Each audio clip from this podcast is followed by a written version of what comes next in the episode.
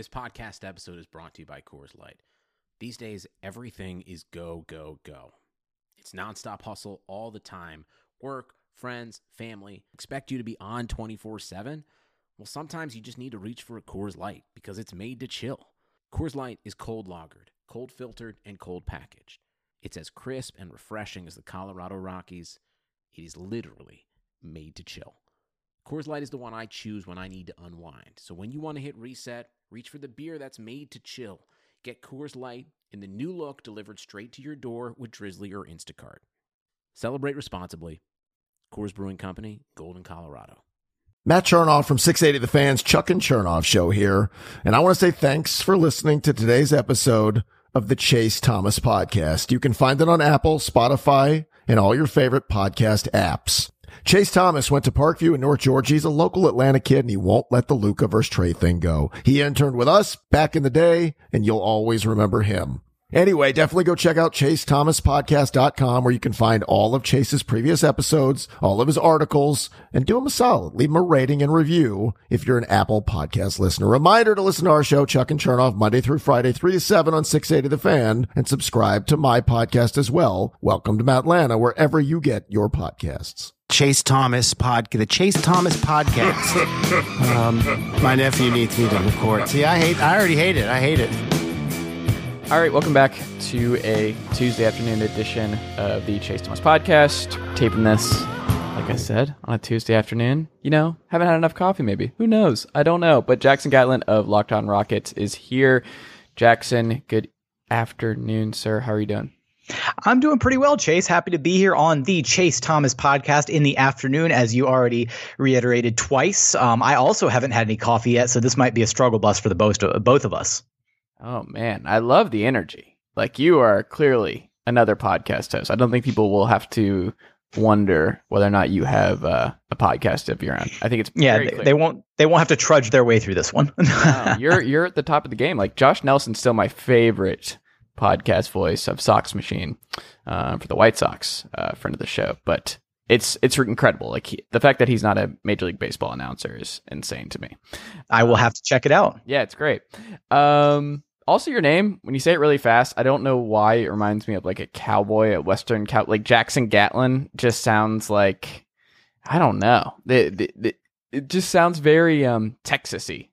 You know, there's a there's a host back when I was uh, spending my time at Sports Talk 790, the official flagship for the Houston Rockets, and I was a producer there. There's a host there, Ross Villarreal, and he would always uh, give me hell about my name because he said it sounded like an old timey prospector, and I said, mm, "Well, no, yeah. I think it sounds presidential. Thank you very much." He said, "No, no, no, I'm not going to give you that much credit." But he was like, "Oh, Jackson Gatlin," you know, put the you know kind of the little twang on it. So Yes, it's just not a name you can be from New York. Like no one in New York grew up named Jackson Gatlin. Like there's just nothing you could do to tell me that like someone, oh, I was born and raised in Brooklyn. Oh, really? What's your name? Jackson Gatlin. No, doesn't fit. Doesn't. Yeah, uh, not not quite. um. Well, we're going to be talking about the Rockets this afternoon because the Rockets um are a very interesting team. They're going to be one of the 22 that are swarming down on Orlando next month. Um, I am very optimistic on the Houston Rockets. I watched a lot of post Clint Capela, Rocco, Houston Rockets. I am very intrigued by Mike D'Antoni just going, "This is our last run." Um, I I don't know what's going to happen next year. The contract stuff's weird. Like just going all out. I there are a lot of variables that I think um, work in the Rockets' favor. Um, seeing what James Harden and Russell Westbrook have been up to uh, during the quarantine, also a positive. Um, I think the Rockets can win the title this year.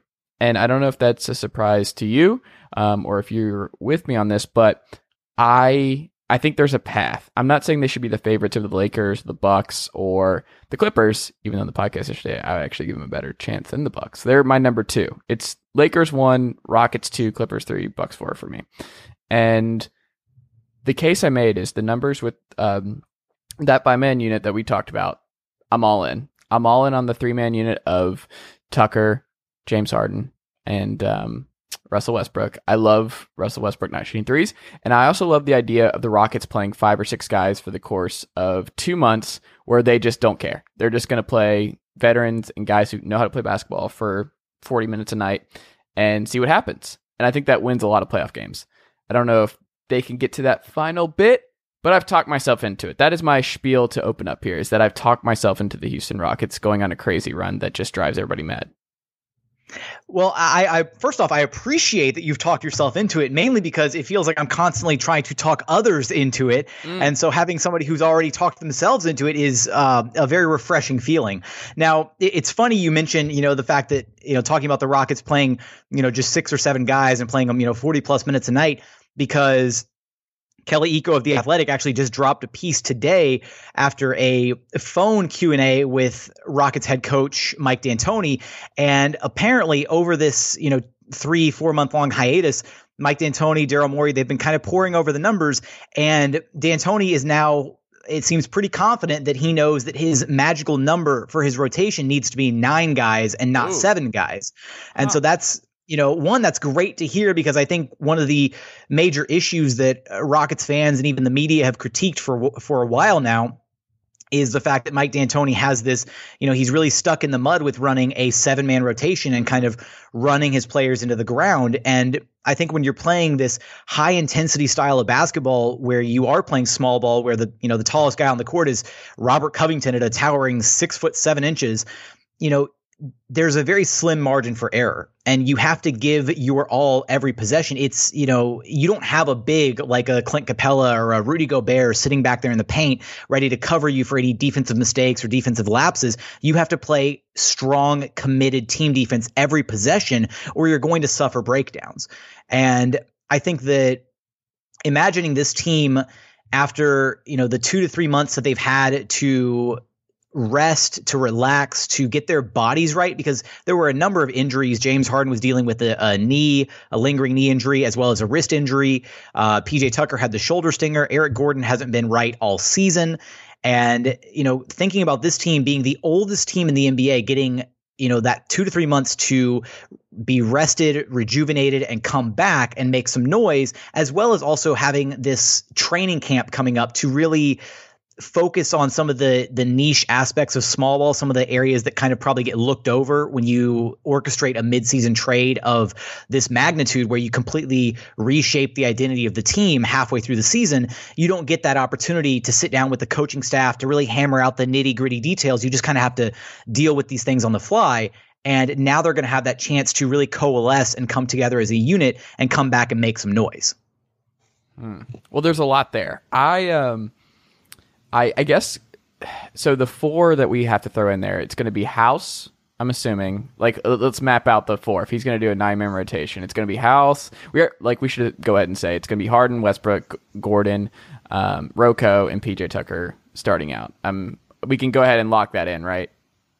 Yeah, I mean, if, if you, I mean, I don't want to deal with semantics, right? But like Gordon wouldn't be a starter. So Oh, you don't think in the playoffs they're just going to start him? N- no, unfortunately. So here's the thing is I do think that for the Rockets' best case scenario, you know, the way that they have to balance their rotation is you need two of three guys on the court at all times, and that's James Harden, Russell Westbrook, and Eric Gordon. Yeah. And so largely for the season, they haven't been able to experience that because of Eric Gordon's struggles, his uh, you know his knee problem earlier on, and then just kind of kind of wasn't himself to start the season.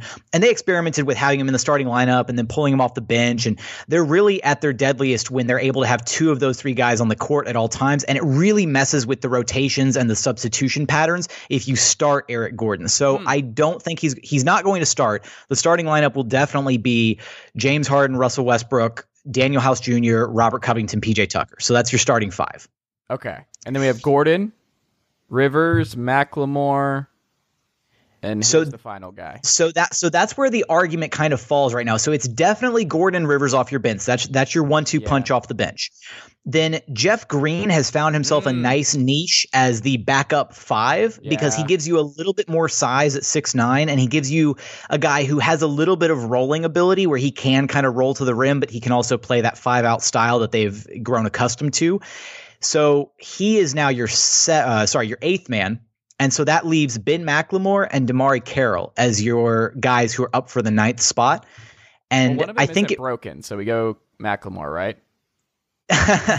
uh, well, I mean, you know, it, it's it's tough because I think it's situational. Mm. I think that the veteran presence that Carroll has, you know, can be can be beneficial. And I think, and this is kind of a, a hot take, but Danuel House Jr. might be the one who sees his roster minutes get cut simply because the the offense that Ben McLemore brings is insane. He's been shooting the lights out of the ball. I think he's one of the top five three point shooters in the league this year. And if you and three man lineups with McLemore, the offensive ratings are ridiculous. Absolutely, he also only shoot threes. He's in the Duncan uh, Robinson role out west. Like, his, yeah, he, he has one job.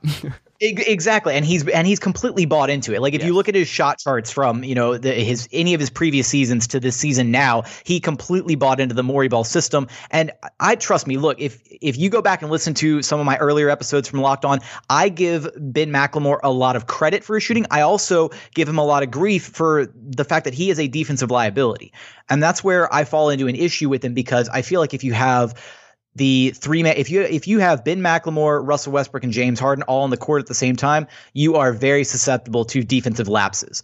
And you know that's just because at times Russell Westbrook falls asleep off the ball. James Harden, same thing. Ben McLemore is not a great on-ball defender or off-ball defender, and that's my biggest concern with him.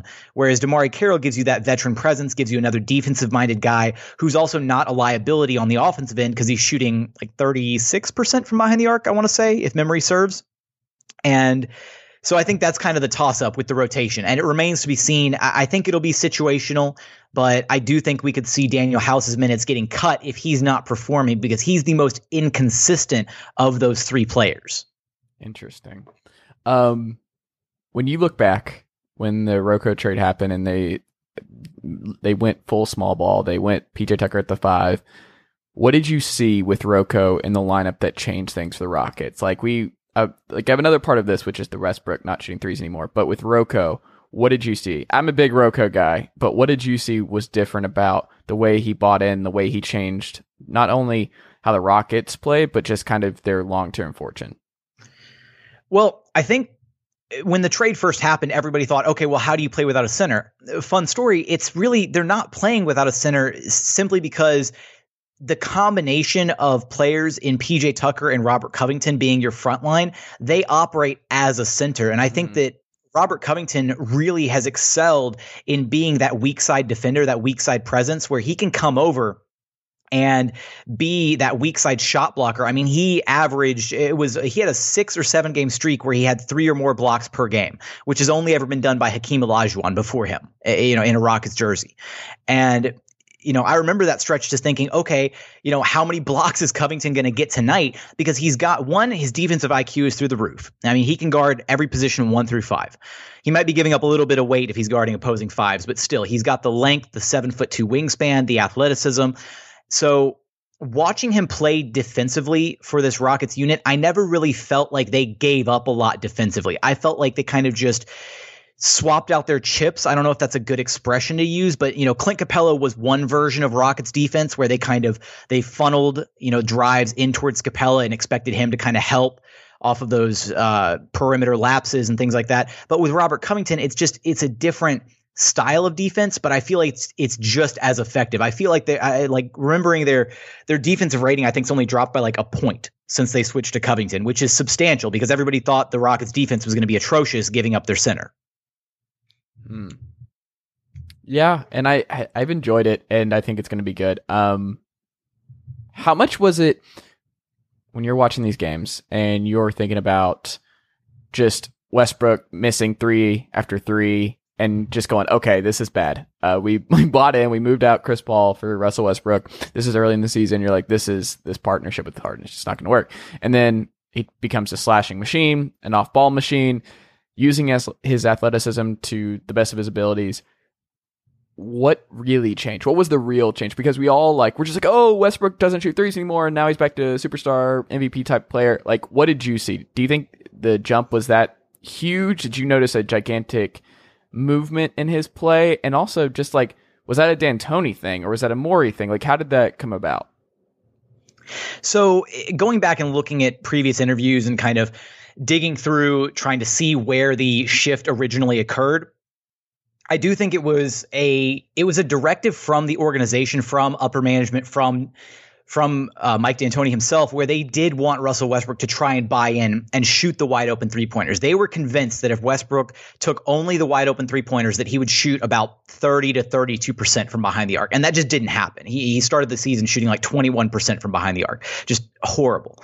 And as that progressed, they they stuck with it and they just eventually they realized it's not going to work. And I think it was kind of a two-part thing. I think the organization realized that's not how you get the most out of Russell Westbrook. And then I think Russ too realized this wasn't his style of basketball.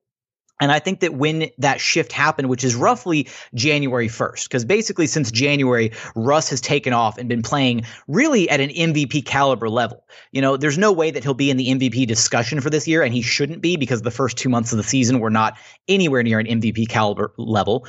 But the way that he's been playing since that that noted shift in his mentality on how he's going to operate offensively within the system it's it's night and day. You know, he decided to completely eliminate the three point shots except for the ones that are just uh, insanely wide open, you know, and he really takes them within the flow of the offense. There's no more forcing three point shots. You know, he'll take one at the end of a shot clock if if the ball finds its finds its way into his hands and there's no other shot for him to take, or he doesn't have time to step inside the arc and take a mid range two or drive the ball in, or he'll take it if it's you know just completely wide open. But I think his average three point attempts are down to like two a game or 2.5 a game or something like that.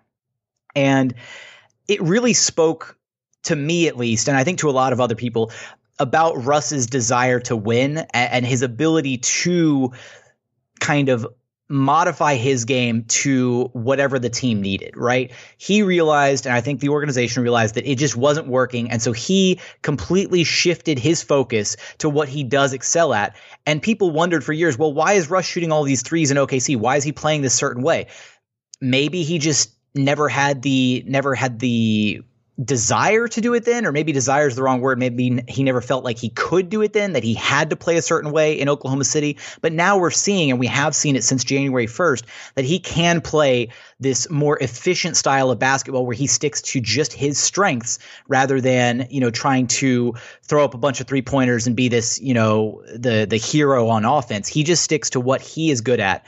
And the Rockets have looked a lot better since then. It just really sucks that you know, him making that change coincided with pretty much Harden's worst month as a Houston Rocket ever in that January. So is that fair to say that those two are not connected and that those you can't blame Harden's bad month on Westbrook's resurgence or was that just strictly a Harden injury thing and Westbrook just picked up the slack and it just it time just happened like that?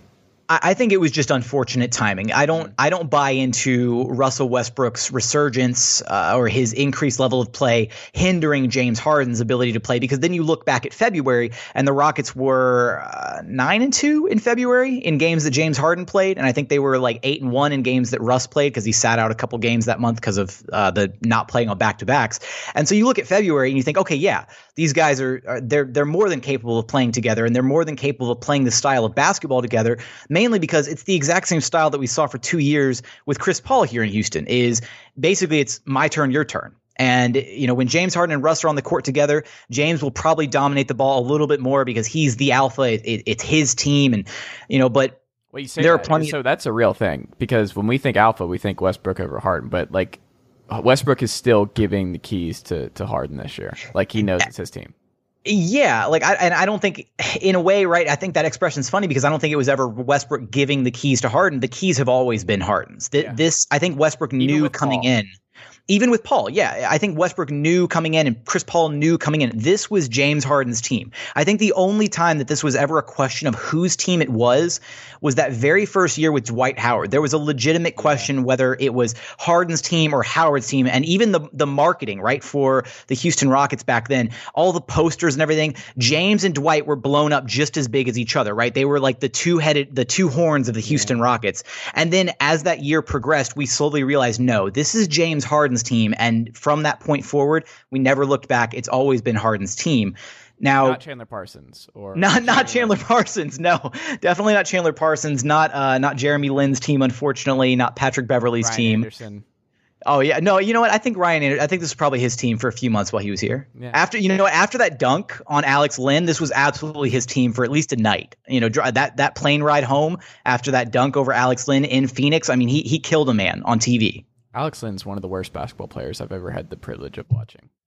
I, is it really a privilege at that point? Yeah, because I the Hawks are going to be bad anyway this season, but replacing Dewayne Dedmon, who's just a great veteran three pick and pop three guy that I just loved watching last year with Trae, um, to go from Dedmon to Alex Lynn this year was just um, just awful. Like, well, now you have Capela there, so I, I, I I don't. I was hesitating. Like, it's in my notes to ask you about the Capela stuff, but I'm nervous. Um, I think he'll be a great rim runner for Trae, But the idea, like his contract, is terrifying, and also um, they have to decide if they're going to pay John Collins and paying forty ish percent of your cap on two bigs in the year of 2020 is a failed proposition in my opinion, a, a fireable yeah. offense. Like I just like Schlenk has to resign immediately. I mean, he should have already resigned for the Trae um, Luka trade. Um, that that it's just over. Um, but if you pay John Collins the max or anything close to it, and you've already acquired Clint Capela, that it's just what? What are you doing? This is not how basketball is played anymore. Paying one big is already scary. Paying two, you're out of your mind. Like you can't win. They don't get the ball enough. Their value is just never big enough. You pay wings, you pay guards, and then if they're like a Joel Embiid or Nikola Jokic type, then sure, pay him. But the Rockets made the right decision. They were like, Capela was good for us for a couple of years, but guess what? Um, we're gonna add another wing who can also do multiple things because Roko can, like you said, slide in and be a rim protector, but he also can open things up on offense where Clint Capela couldn't. And um, I don't know, like it, the Capela stuff is just it. It, it would be okay if Collins is not also paid. Like if they trade Collins for good value, then I can live with it. But if they pay them both, I'm gonna lose my mind. By that same token, though, the the, the Hawks have a really good young core, and if you do, do pay, Collins, are we sure? I, are, are I, we sure? I Is think have high upside. They won this year, I, one more than really, the Cavs, who have a terrible so, core with Darius Garland and Collin Sexton and friends. Here, here's my thing, right? Is I, I genuinely think that I'm still it, like I've watched all these games. Are we sure? It Trae's good. Who else? Tra- Give me one. So here, here's my thing: is it pairing Trae with Clint Capela? I know he's not you know, I, I, know the league is definitely moving away from bigs, but I think the one thing that they probably looked at was okay, look at how dominant James Harden and Clint Capela have been for the last you know X number yeah. of years, right? In in a stacked Western Conference, no less. And so I think there's some hope that that Trae and Clint will be able to replicate some of that, especially you know with with the pick and roll in the East. Like I, I really think that that duo as as as well as being able to stretch the floor, bringing you know having John Collins at that four spot alongside Capela, you know, I, oh. I, think Ugh. I think it has potential, uh. and I, and I want to see it play out at least you know next season before before we we say, yep, this sucks, it's not going to work. Well, then you're in a just a no win situation because then at that point you've already paid it because like they have to make their mind up on John Collins this summer. Like they're going to, oh, it's going to get ugly. See, here's the thing: is if you pay John Collins, somebody if you don't pay John Collins, somebody else is going to pay him, right? Perfect. Go. So he's not a he's not an important player. Like you can find John Collins anywhere. You can find guys like him. He's not a. You have to allocate certain money. So like they have to worry about what Cam Reddish becomes, what DeAndre Hunter becomes, what their top five pick this year becomes and Trae becomes and Huerter to an extent, but he's not a lottery guy. So like whatever you get out of that, you're like, okay, awesome. Um, you've already paid Capela. Capela's making I think twenty percent of their cap. Like Trae is going to get the max. That's already one max slot gone. Like you have to forecast the next three to five years, and if you prioritize Capela and Collins over the next three, like there's just not a lot of money left over. And when you fail at signing any kind of veteran who can actually help and ensure that these young guys are developing the right way, um, you run into all kinds of problems, which the Hawks did. They they just did not spend enough on veterans and bringing in guys on one year contracts that could help. Um, Vince Carter's fun story, but he's a basketball player in that, you know that that's fair. I don't I don't know the cap or the the cap situation for the Hawks. You know, uh, completely off the top of my head. But you but, don't have you know, to know much about the cap to know that like paying fifty percent of your salary cap to two bigs in 2020 is just insane. That that part is true. Eh, you know, if if Collins is demanding the max, then he he's the max. Yeah, that's elsewhere. He's yeah, a max player. It's like good luck, bro. Like I sure the Kings will love to do that. Go ahead. See you later. No, you don't do that. DeAndre Hunter is your long term four. Like that's it. Like you traded up for this guy. You have to put like I want to see Capela, Hunter, Reddish, Huerter, Trae on the floor together. And then that's not even including whoever their lottery pick is going to be this year all these guys aren't going to work out. Most teams, it doesn't work out. You get one and you luck out. Like Trae's the second best player in that draft. Like he is the second best player. He's going to be a multi-time All-Star. He's great. He can't be the number one on a title team, but you are not going to hit on all these guys. Like you are going to miss on one of them. Like, oh, you, you don't. these guys are going to be Andrew it's Wiggins. So, hang on, it's so early in Trae's career. You don't think does- he'd be number one on a title team? No, he's six foot and gets destroyed. He's dead last in defensive real plus minus in back to back seasons, like in the league. No, he's he can't. He's just not big enough. There is never going to be a scenario where Trae Young can be the best player on a championship team. None. He'll never be a top five player. You know, I, I really look forward to like five years down the line, like coming back and revisiting this podcast, and I'm just gonna I'm gonna bust out the receipts. Like if it oh, ever I happens, wait. I hope I'm wrong. Like that's the thing is like I would love to be wrong about this. I watch every game. I am a Hawks fan. I want to be wrong. I want to be wrong. Luka Doncic is winning MVP next year. Luka Doncic has the number one offense in the NBA in year two. They are number one in offense rating. Your team, number two. People forget that. You lost. Like that was like it's over. Like you've already lost the Luka trade. Like it's over. It is over. I to be fair, I agree. The the Luka trade was lost, but I still don't think that means that Trae can't be the number one on a championship team. I think he's too Can talented. he really get to the point where you're at Steph, KD, LeBron, that level? Do you really Kawhi? Do you really think he's jumping into that top five? Because you have to get there at this point to really be a title contending guy. You have to be a two way player. Steph is a two way player. Steph gets steals. Steph does stuff. He's also a like Steph is six three. Trae is not six feet. Steph as a two way player is the hottest take I've heard in a minute. Steph tries, man. Steph's a He- smart player. I mean- James Harden's improved, and James is big, and he can take guys on in the post. Like James, at least has some kind of defensive upside when he tries, right? Like you watch a lot of James Harden. Is he like, not, is he as bad as he was three years ago?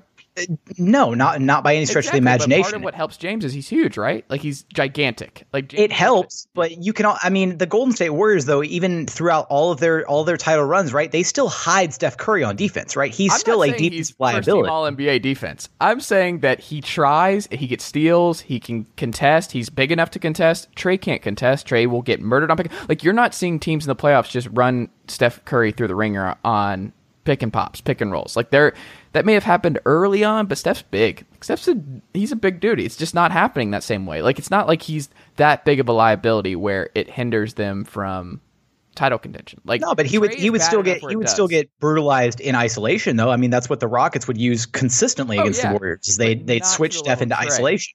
Not to you've got to watch Trae get murdered on night. That's that. You know what? That's fair. I don't watch enough Hawks games, and I do remember James Harden dropping sixty and three quarters against the I Hawks. watched that so- game. um, it was so horrible yeah, for me. maybe I should stop advocating for Trae. But I, I Hawks fans and I will never. Um, the Hawks fans who just think they're neck and neck. I that's what I just lose my mind. That this was a nice rabbit hole, though. I like this. I did. I didn't. I didn't know coming in that you were a Hawks fan. This is great. I'm losing my mind. I'm I'm fired up because I try to not uh, go down the Luka Trae rabbit hole, but uh, it's the worst moment in Atlanta sports for me in my lifetime. I remember where I was when the Luka trade happened. I remember like my excitement of drafting Luka and him falling to three, and then Travis Schlenk ruining my life and um, trading out for Trae Young. And that's the sucky thing is that if they had just if the Kings or Suns had just taken Luka one or two, and then they bet on Trae at three, Then you wouldn't even care. You'd be like, No. "Yeah, he was gone. He was gone, but he was on the board. You guys had him, and you're taking it as a That's personal slight I can't he was even traded." enjoy Trae because if you had just taken him at three, you picked the second best player in the draft. Great job. That was great scouting on your part. I can't enjoy it because it's like you traded back and you traded wrong, and then you trade up for DeAndre Hunter, but you'll trade back from Luka Doncic. Are you out of your mind? DeAndre Hunter is Andrew Wiggins. He will float in these games where you'll just forget he's out there. He has some Tony Snell to him where he'll run down the side of the court and you're just like, has he touched the ball in seven minutes? you cannot trade up in the lottery for Andrew Wiggins or Tony Snell. You can't do that. You are so impassioned about this, and I love every minute of it. This is this is incredible. I hate it. It's just it's awful. But you know what's been great? Cam Reddish is actually getting some Paul Georginess to his game. Like before the, the season shut down, his shot was a lot better. Like he was one of the most incompetent offensive players I've ever seen coming into the league this year. Like just you should have seen some of the spin layups he was trying. Like Cam was just freestyling. And part of that wasn't his fault because the Hawks were super young and just they're the exact opposite of the Rockets that are just super old and only playing bets. The Hawks are just only playing young guys who don't know how to play basketball yet. And they were freestyling. And he was just his shot was broken. He was doing weird stuff inside. He couldn't really like he was trying to dribble and it was Cam Reddish was just a wild card. And I was just like, oh my God, this was the other piece of the Luka trade. Last month, Cam's been good. Like Cam, Cam's good. I think he's actually gonna be a good player. Like, do I think he's gonna be uh, top five, top ten player in the league and make the Luka trade okay? No, but I think he's gonna be good. Um, I'm a lot more in on him than Hunter. Uh, Huerter scares me, and the injury stuff scares me. But he's been he's been good. But the other thing with Trae, and you see this with the Rockets, is what helps and makes everything okay with the way James Harden plays is that you don't have other young guys you're trying to develop around him, right? Like when you bring in a Chris Paul or you bring in an Austin Rivers or you bring in a Russell Westbrook, you're bringing in older veterans who already know how to play basketball. That Quantifiable talent, yeah. Right. When you're bringing in young guys around Trae, they can't develop because guess what? Trae has an over 30% usage rate. Like he can't he has the ball in his hands all the time. You Kevin Huerter can't become a star if he doesn't have the ball in his hands. Like part of becoming a star when you're young and becoming a more important player is you have to have the ball in your hands. Like it's just a part of the game. It's like you have to give these guys opportunities to bring the ball up, to lead pick and rolls, to lead pick and pops, to be an on point on ball defender. And the Hawks don't allow anyone else to do that. And I'm going to play devil's advocate for a second and just say that Steph Curry's had plenty of opportunity with the ball in his hands, and Klay Thompson came up alongside him and didn't need the ball in his hands to flourish as his running mate. So, Absolutely. granted, you know, so I'm just saying, like, it doesn't have you don't have to have the ball in your hands. I think it just depends on the type of player you are. But you know, and Trae is obviously a guy rare. that needs to be surrounded. Yeah, he is. I, I, absolutely, Klay. Every team in the league would love to have a Klay Thompson. Right. But you know, I, I think that the type of player that Trae is, you have to surround him with those types of players, or try to surround him with those types of players. And that's just that's the name of the game. Is you know, surround yeah, him with it. three and D type guys and see what happens. Yeah, no thanks. Well, then you can't. then you need to trade all these guys because that's just why are you trading up in the lottery for three and D guys that you like? I want a Trevor Ariza. Great, then just go get the veteran version. What are we doing? Like, why are you trying to develop a Trevor Ariza on your roster? Like, what? I'm so fired up. I was not expecting to go down that rabbit hole. Damn it, Jackson. Um, this leads us back organically uh, to your favorite five man and three man lineup in Houston this year. Ooh. Um, all right. I think five man lineup. It's it just has to go the what's been the starting five since committing to small ball. It's been the best lineup. The uh, plus minus differential on it has been insane through the roof. So that is Russell Westbrook, James Harden, Danuel House Jr., Rocco, and PJ Tucker. not Zhou Qi. No, unfortunately not. In fact, he's uh, no longer with the team. It's unfortunate. Hartenstein. Now, ha- now, hang on. Time, time out. Time out. You're talking about just this season, right? Are you talking about? Oh like yeah, yeah. No, I am. I'm just throwing out. Okay random Rockets okay. guys that were like, "Oh, remember him in summer league?" Uh, yeah, no, um, I mean Hardy is a fan favorite, but um, you know he he and uh, Mike D'Antoni don't don't see eye to eye for some reason. He he is not allowed to play in, in a Rockets jersey at all ever apparently. Hmm. Um, but uh, yeah, so I mean that's got that's got to be the five man lineup, three man lineup. That one's a bit more tough. I'm gonna go with I'm gonna go mm, Harden, McLemore. McLemore, yeah. no, it's I'm going McLemore. McLemore's offensive ratings with some of these three man lineups are insane. It wouldn't be crazy to throw that in there. I don't remember all of the three man lineups off the top of my head and the numbers behind them, only because I haven't bothered looking at them in months now. But I'm going Harden, McLemore, and Rocco. Okay. And I mean, it, part of that again, I, I've given. I've given a lot of hell to Ben McLemore for his defensive struggles, but for what he's been able to provide offensively, it's been insane. You know, I, have I've gone so far as com- comparing Ben McLemore to Ryan Anderson. I've said he's the guard version of Ryan Anderson because that's basically what he is. He's a defensive liability. He is a three point specialist, and that's it. That's basically all you're going to get out of him. Who has skinnier legs, Rocco or McLemore? Ooh. I'm gonna say Rocco. He has the skinniest legs I've ever seen. I, I, it doesn't make any sense to me. I have skinny legs. I'm a chicken leg person, but seeing an NBA player like Rocco with legs like that always blow my mind. You know what was messed up is I saw like a five man photo of the Rockets like promotional image from their 2008 2009 season when they brought in Ron Artest, mm-hmm. and I couldn't help myself looking at Tracy McGrady's legs, the, the, Tracy McGrady's legs, thinking, what toothpicks are those? Like, what is going on down there? Because he was standing next to Rafer Alston, and Rafer Alston had bigger calves than T Mac did, and I was like, what is going on? Like T Mac is six eight, he's a wing, you know, and he's got these just ridiculously skinny legs. Meanwhile, Rafer Alston, a six-two point guard, you know, has bigger bigger calves than he does. What's going on? So it's funny that you bring that up. there you go. Um, something that I think I have to ask you, and you watch every Rockets game. I don't watch every Rockets game. I watch them a lot, but for you and the fans, is there the same disconnect where it's the same style over and over again? Do you actually get bored, and do the Rockets fans? Get bored watching this style, or does the national media have this wrong in that Rockets fans actually enjoy this and that this is actually a fun style to watch nine in, nine out? I I enjoy it every single game that I watch. You know, there there are some times where the style of threes, dunks, layups and free throws can get a little frustrating, but it's only frustrating when you fall into one of those gaps where nothing's working. But I think any basketball team, if you fall into a rut or if you're in a bad stretch where you just can't hit anything, it's not going to be a pleasant style to watch. You know, it just so happens that with the the the Daryl Morey Morey ball mantra, if if nothing's falling, it feels like you're just taking an ungodly amount of three pointers, or you're you're not working the ball inside enough, or you're settling for shots. But any team's going to feel that way.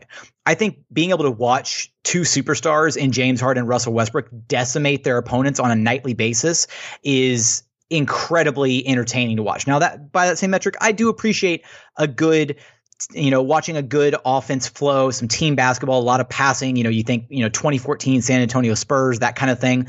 I appreciate that. You know, some some style of the Golden State Warriors basketball, you know, when Kevin Durant was sitting or the pre-KD era. But I still really enjoy what the Rockets are putting out there on a nightly basis. It's I, I don't get the the national media bias and, and how hard they slam into what the Rockets do.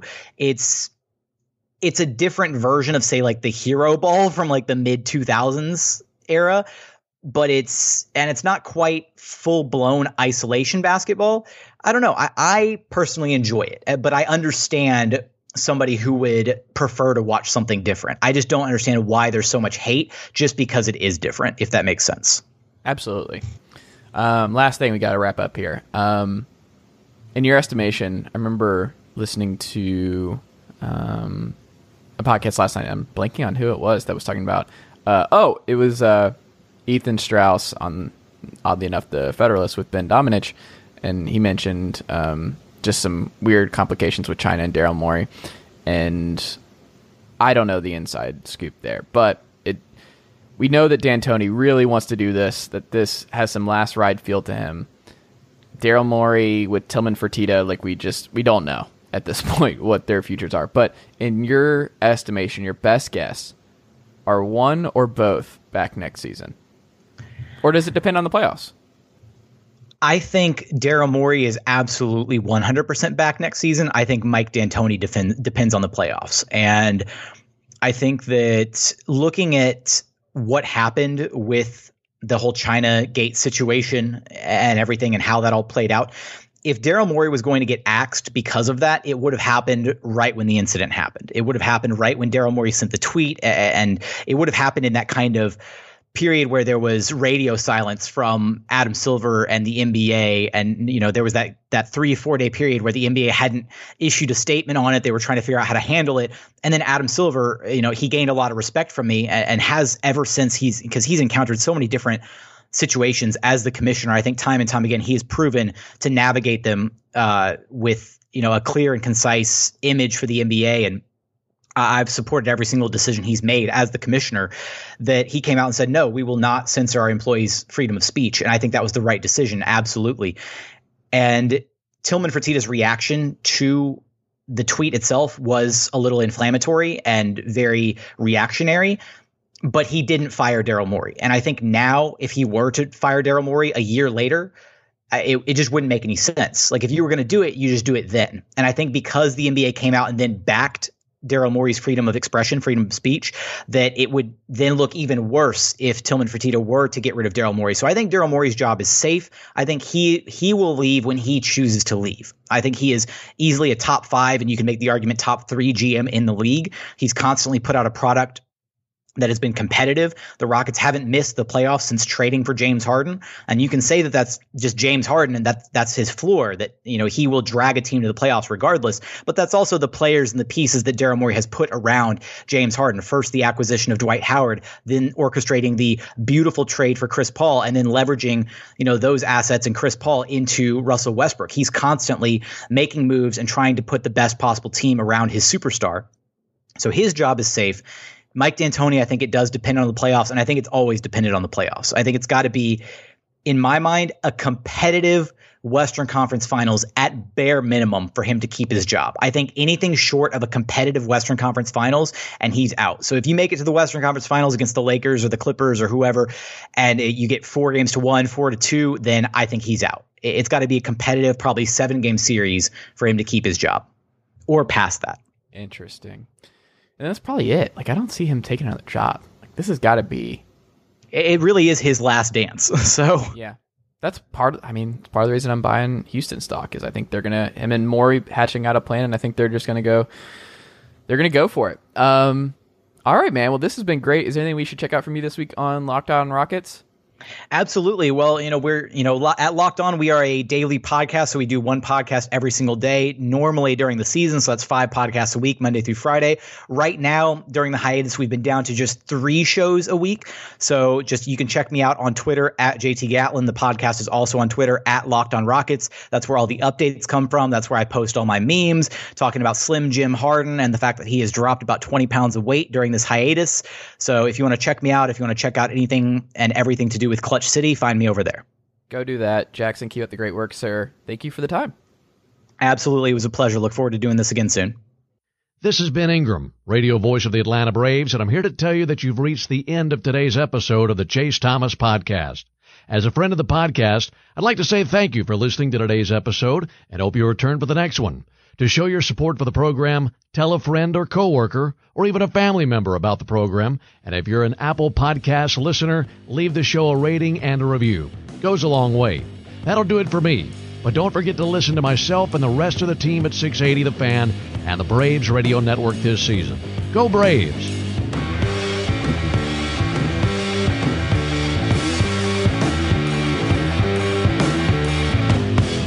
Nicely done, nephew. Chase Thomas Podcast. Hell yeah.